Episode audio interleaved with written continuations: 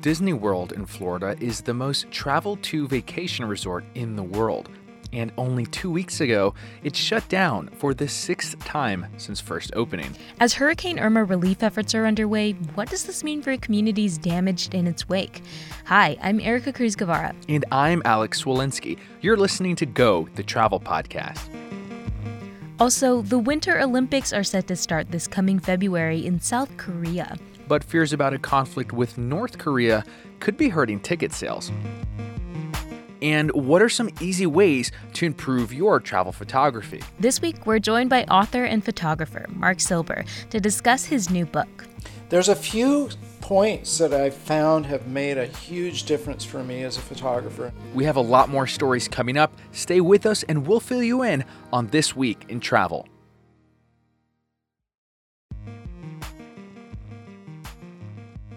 This episode is sponsored by Local Beyond. Think outside the cubicle.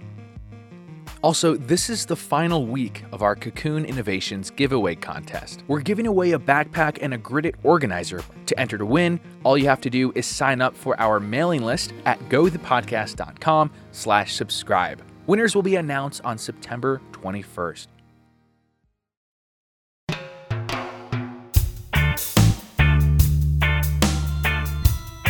More than half of Antigua and Barbuda's GDP is gained from tourism, and many nearby islands in the Caribbean have similar stats. But after Hurricane Irma damaged much of the region, their economies could take a hit. Hurricane Irma was one of the most damaging hurricanes we've ever had. It was particularly damaging for the Caribbean. Hi, I'm Nancy Trejos. I'm a travel writer at USA Today. Some people are saying the region could be facing billions of dollars in lost tourism business most of the money they make is from tourists like us. And so it's going to have a huge impact. But some nations, like the Dominican Republic, were spared. The damage varied from island to island because you have some islands like Jamaica that were fine, but then you have St. Martin, which they're pretty damaged. Recovery efforts have begun, with the more important infrastructure elements getting repaired first. Some of the airports are opening up to regular traffic, but a lot a lot of them are still open to flights that are bringing in emergency supplies. Cuba was another island hit by the Category 5 storm. Irma barreled through its northern shores, damaging over 4,000 homes. Now, how does a nation with limited internet and television access prepare for such a powerful storm? Between 700,000 and a million people were evacuated beforehand. Joining us to talk about Cuba is travel writer Lori Zaino. Havana was flooded pretty badly uh, with 32 foot waves and very, very high winds, tearing down a lot of trees and such. Being the largest island in the Caribbean, Cuba is no stranger to storms. Cuba has dealt with about 28 hurricanes and tropical storms in the past 100 years, so they are fairly well prepared. About a week before the hurricane hit, the Cuban military started informing people that there was going to be a very large storm coming, possibly bigger than any storm they'd, they'd been through. Since internet isn't as common in Cuba, especially outside Havana, the government has to inform people about the hurricane a little differently. The way they kind of diffuse information is a little different than the US. Like they actually go in some regions door to door explaining to people, you know, there's a large storm coming. This is the plan. They need to evacuate, and there will be news, and they want people to tune in via radio. And a lot of the information is also passed through neighbors kind of by mouth, almost like, you know, when you were a kid in school and they had the phone calling system where someone would call one family, then that family would call another family. So it's kind of like the same thing. Many areas in Cuba, including some parts of the capital, are still without running water or electricity. I think they're going to be doing a lot of cleanup for a long time. And I think that specifically, you know, if hotels are flooded and they can't be rebuilt or kind of cleaned out and handled with the ease that maybe you know Florida or Texas can handle that kind of recovery operation um, on a temporary level, maybe. The State Department is advising Americans to avoid travel to Cuba until recovery efforts are complete. But Zaino doesn't think the damage will stop people from traveling there. Places like Europe don't really get the concept of a hurricane because they don't have them. And so someone living in Florida or New York might say, oh my goodness, the hurricane, I'm definitely not going to Cuba. But I think someone in Germany or Spain is going to say, "Oh, don't worry, like I'm going. That's all over." So I don't think it's going to have a huge effect on like European tourism, maybe Canadian. Though I think maybe the US may be a bit wearier than they were before the hurricane happened.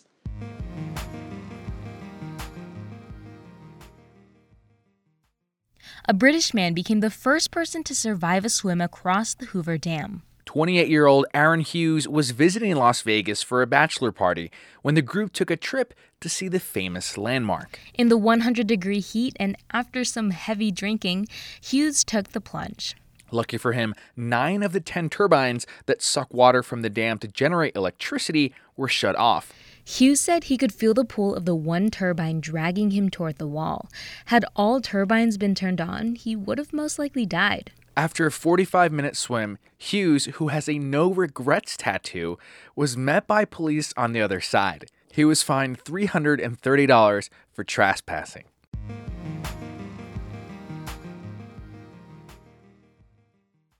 The 2018 Pyeongchang Winter Olympics are five months away. But ticket sales are below average. Could North Korea's nuclear bomb testing be the problem? The site of the Games is only about 50 miles south of the world's most guarded border. Chinese and Japanese tourists were expected to make up the bulk of international ticket sales. But tension in the region has prompted China and Japan to create massive evacuation plans in case a war does break out.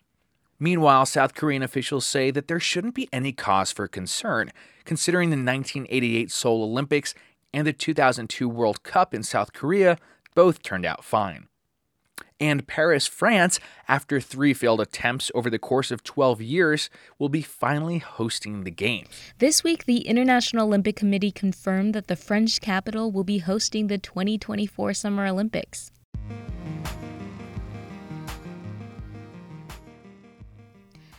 Need help improving your Instagram photos? Marc Silber, photographer and author of Advancing Your Photography, gives us some tips to improve your skills, like shooting during the golden hours. The golden hours, which is when the light is softer and warmer, and that's half an hour before sunset, half an hour after sunset, and same thing with sunrise. Those are fantastic times to take photographs.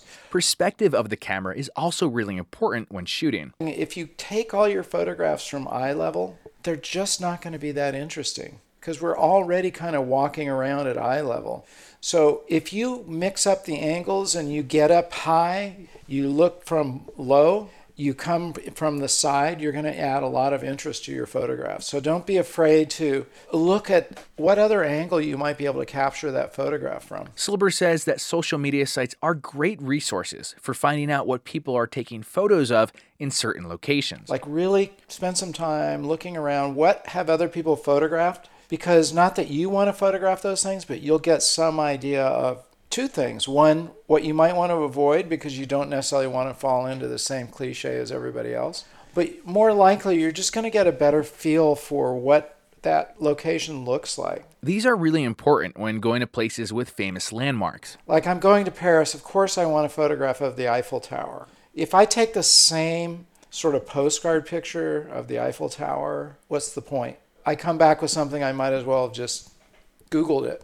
But what if you want to take pictures of locals in their environment? The first thing they do is I want to take their photograph. They stand very stiffly. They they pose. They hold their breath. You know, and that's going to look pretty pretty stiff as a photograph. So the trick there is take that photograph and then keep photographing, but hold the camera away from your face because people don't realize that you can keep pressing the shutter and you're going to get a much more relaxed photograph, especially if you talk to them and you engage them. That's a sort of a little tip to put people at ease, make them forget about the camera. Silber's new book is called Advancing Your Photography. You can find it on his site at marcsilber.com or on Amazon by searching Advancing Your Photography.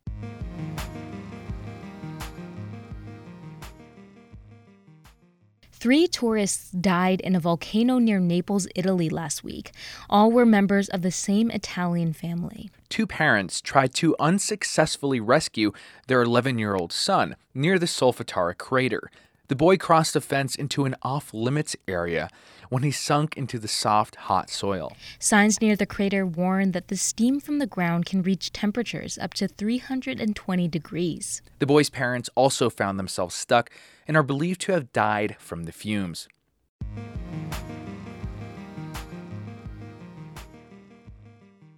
Almost every week, you can find a new story online about drunk passengers on a plane. And this week, isn't any different. On Wednesday, chaos broke out when a drunk couple started arguing on a British Airways flight. Attendants on the Los Angeles to Heathrow flight had to separate a husband and wife after they began shouting and screaming at each other. Passengers claimed the duo had to be restrained in their seats. Police were called to remove them from the plane after arriving, but the couple was let go. On a different flight this week, another drunk passenger was met by police after landing. A disruptive 22 year old man was reportedly singing loudly with his headphones on during the entire flight. Passengers say he was uncooperative with the crew and refused to leave the plane. That's when another passenger took matters into his own hands. The unnamed passenger can be seen in a video posted on YouTube putting the disruptive passenger in a chokehold and rendering him unconscious. You can hear the crowd applauding in the video.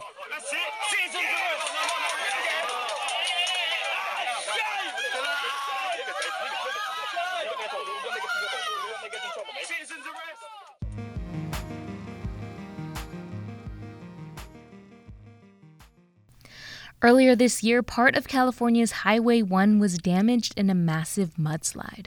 This spring, an area just south of Big Sur experienced its largest mudslide ever, sending more than 5 million cubic yards of rock and dirt onto the highway. State officials said this week that the iconic highway won't be open until the end of summer 2018. Repairs are expected to cost roughly $40 million.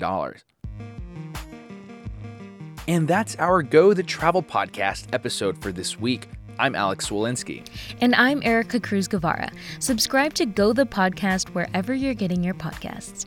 Leave us a review on Apple Podcasts. And don't forget to subscribe to our mailing list to enter our giveaway contest. Thanks for listening.